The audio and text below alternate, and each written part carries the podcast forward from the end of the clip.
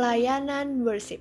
Yohanes 12 ayat 1 sampai 8. Maka Maria mengambil setengah kati minyak narwastu murni yang mahal harganya, lalu meminyaki kaki Yesus dan menyekanya dengan rambutnya, dan bau minyak semerbak di seluruh rumah itu.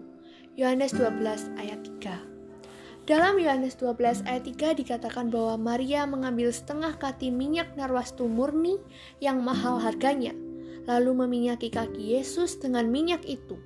Di Injil Markus juga dicatat tentang seorang wanita yang memecahkan leher puli-puli minyak narwastu dan mencurahkan ke atas kepala Yesus. Markus 14 ayat 3. Artinya, puli-puli itu tidak bisa dipakai lagi. Itu menandakan bahwa ia memang berniat untuk menghabiskan semuanya di kaki Yesus. Apakah saudara tahu bahwa setengah kati itu hampir sama dengan satu liter. Bukan jumlah yang sedikit. Untuk mendapatkan minyak sebanyak itu, pasti Maria sudah mengumpulkannya sedikit demi sedikit bertahun-tahun lamanya. Cinta tidak mengenal pemborosan. Pelayanan Maria berbicara tentang pelayanan worship atau pelayanan koinonia.